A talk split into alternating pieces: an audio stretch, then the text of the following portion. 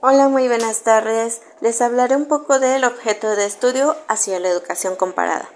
La educación comparada se define como un objeto, unos conceptos, métodos y un lenguaje propio.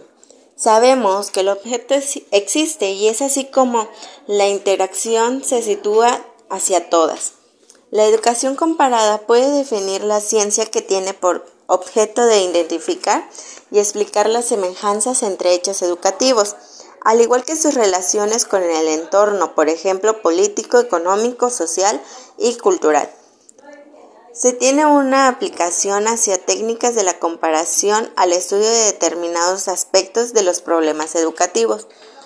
Nos podemos basar en la siguiente documentación que tenemos en plataforma para poder realizar nuestro siguiente trabajo. Gracias.